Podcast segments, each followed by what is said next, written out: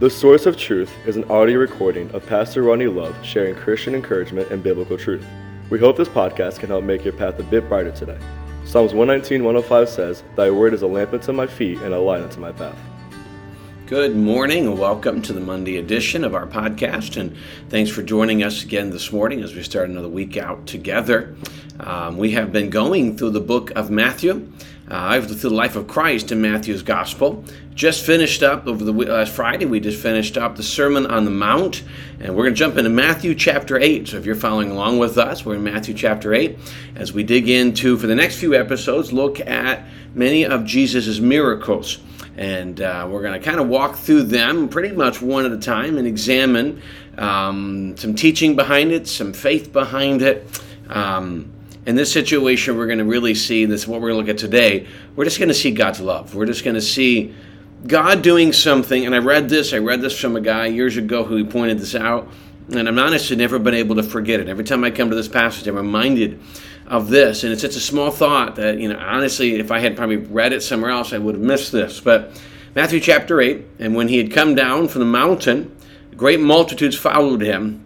And behold, a leper came and worshipped him saying, Lord, if you are willing, you can make me clean. Jesus put out his hand and touched him, saying, I am willing, be cleansed. Immediately his leprosy was cleansed. And Jesus said to him, See that thou tell no one, but go your way, show thyself to the priest, and offer the gift that Moses commanded as a testimony to them. So Jesus coming back off the mountain from the Sermon on the Mount, and he immediately, you know, he's been teaching, comes off, and someone wants to be healed, which is what he did. I imagine Jesus is very fatigued, very tired.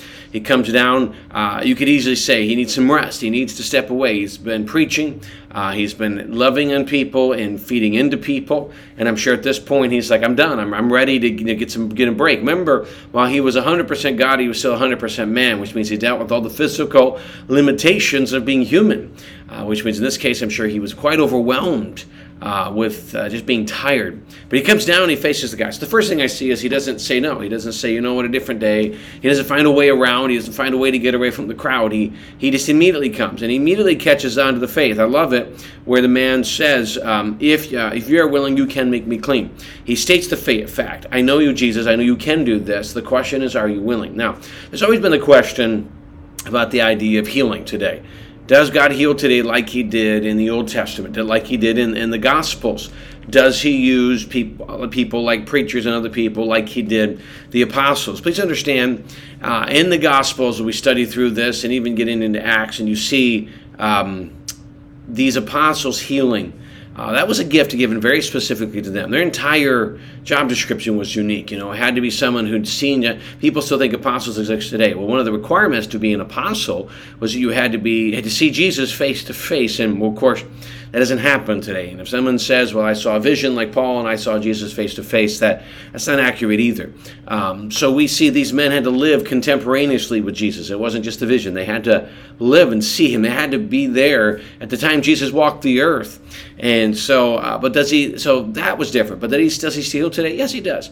Some would say, you know, you never ever go to the doctor because you got to trust God. Some would say, you know, you have to only trust doctor and not trust God. I think the Bible is in between the two extremes. Um, I think what you've got is you've got the fact that Jesus has given us a knowledge in our 21st century America and our world. He's given us a knowledge through these doctors and nurses they didn't have back then. And so he brings a level of healing by the fact that he's allowed us to know this information. And in some cases, he does choose just to heal somebody. In some cases, he chooses not to. Uh, we can become frustrated. We feel like Jesus did not do what we wanted to do with things like that. What we need to do is just trust the fact that God knows what he's doing and knows best. Uh, and we live in a sinful world. Illnesses, disease, sickness, these are not God's punishment. A lot of times it's just the fact that we live in a fallen world and disease is part of it. And so we need to see that in the right perspective. But let's jump into an interesting thought here. Um, in verse three, 3, so Jesus is getting ready to heal him. He does say at the end, I'm willing and be cleansed. And the, immediately the leper was cleansed. Now you look at that and you say, okay, that's that's great that's the miracle but that's not the part i want us to see here's the part i want us to see in verse 3 and jesus put out his hand and touched him now that phrase seems simplistic and if you actually go study other scenarios where Jesus healed lepers, this is not this doesn't happen all the time. And he doesn't actually, in many occasions, doesn't touch people when he heals them. In fact, we'll talk a little bit later uh, about how he heals someone from a distance, never even goes to the home of the person and brings healing. So, what's the point? Why touch him? Well, let me give you a little bit of history, what it was like to be a leper in those days. There was no medicine for it.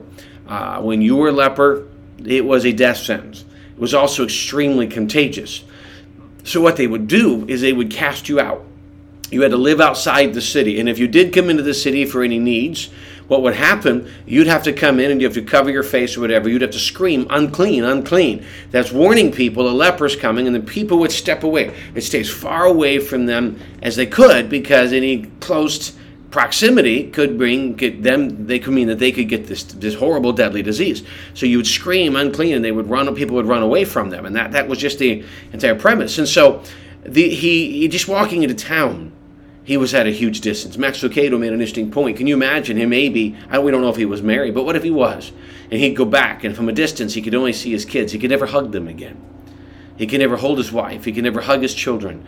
Uh, anybody else stayed as far away as they could. He had lived a life where nobody could or would get within feet of him. This massive distance, that, that human connection that we need, he had lost due to his disease. So, what is the thing that Jesus does? He does the one thing that no one has or could do for the length of this time had the disease. He touches him. He touches him to show love for the man and a compassion for what he's not had. Two, he show touches him showing that he's got power over the disease. And you look at this and you see God's power, you see God's sovereignty, but you see God's love for the man. And ever since I've heard that thought, it has just encouraged me that there are times that we'll all go through battles. There's times we'll all go through things that we struggle with.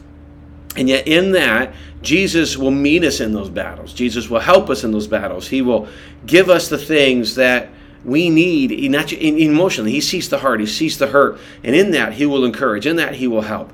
And I'm just grateful that I serve a God uh, that is not seeing me from a distance, and I'm just a number. I'm just one of his followers, but he knows me, he loves me, and he cares deeply about those things about you and me that maybe no one else has even thought about. And uh, so hold on to that. Hold on to that encouragement. He loves you. He, he loves your loves your heart. He knows your heart. He knows your needs. And not only does he want to take care of you, he wants to take care of that inner part of you. Stay close to him, trust in him, and keep your eyes on him. Thanks again for joining us on this Monday, giving me a chance to be part of your day. I appreciate it. Hope you have a great week. Hope you keep your eyes on Jesus this week, and I hope that you uh, continue with us as we strive to be an encouragement to you. Thanks for joining us today. We look forward to seeing you again tomorrow.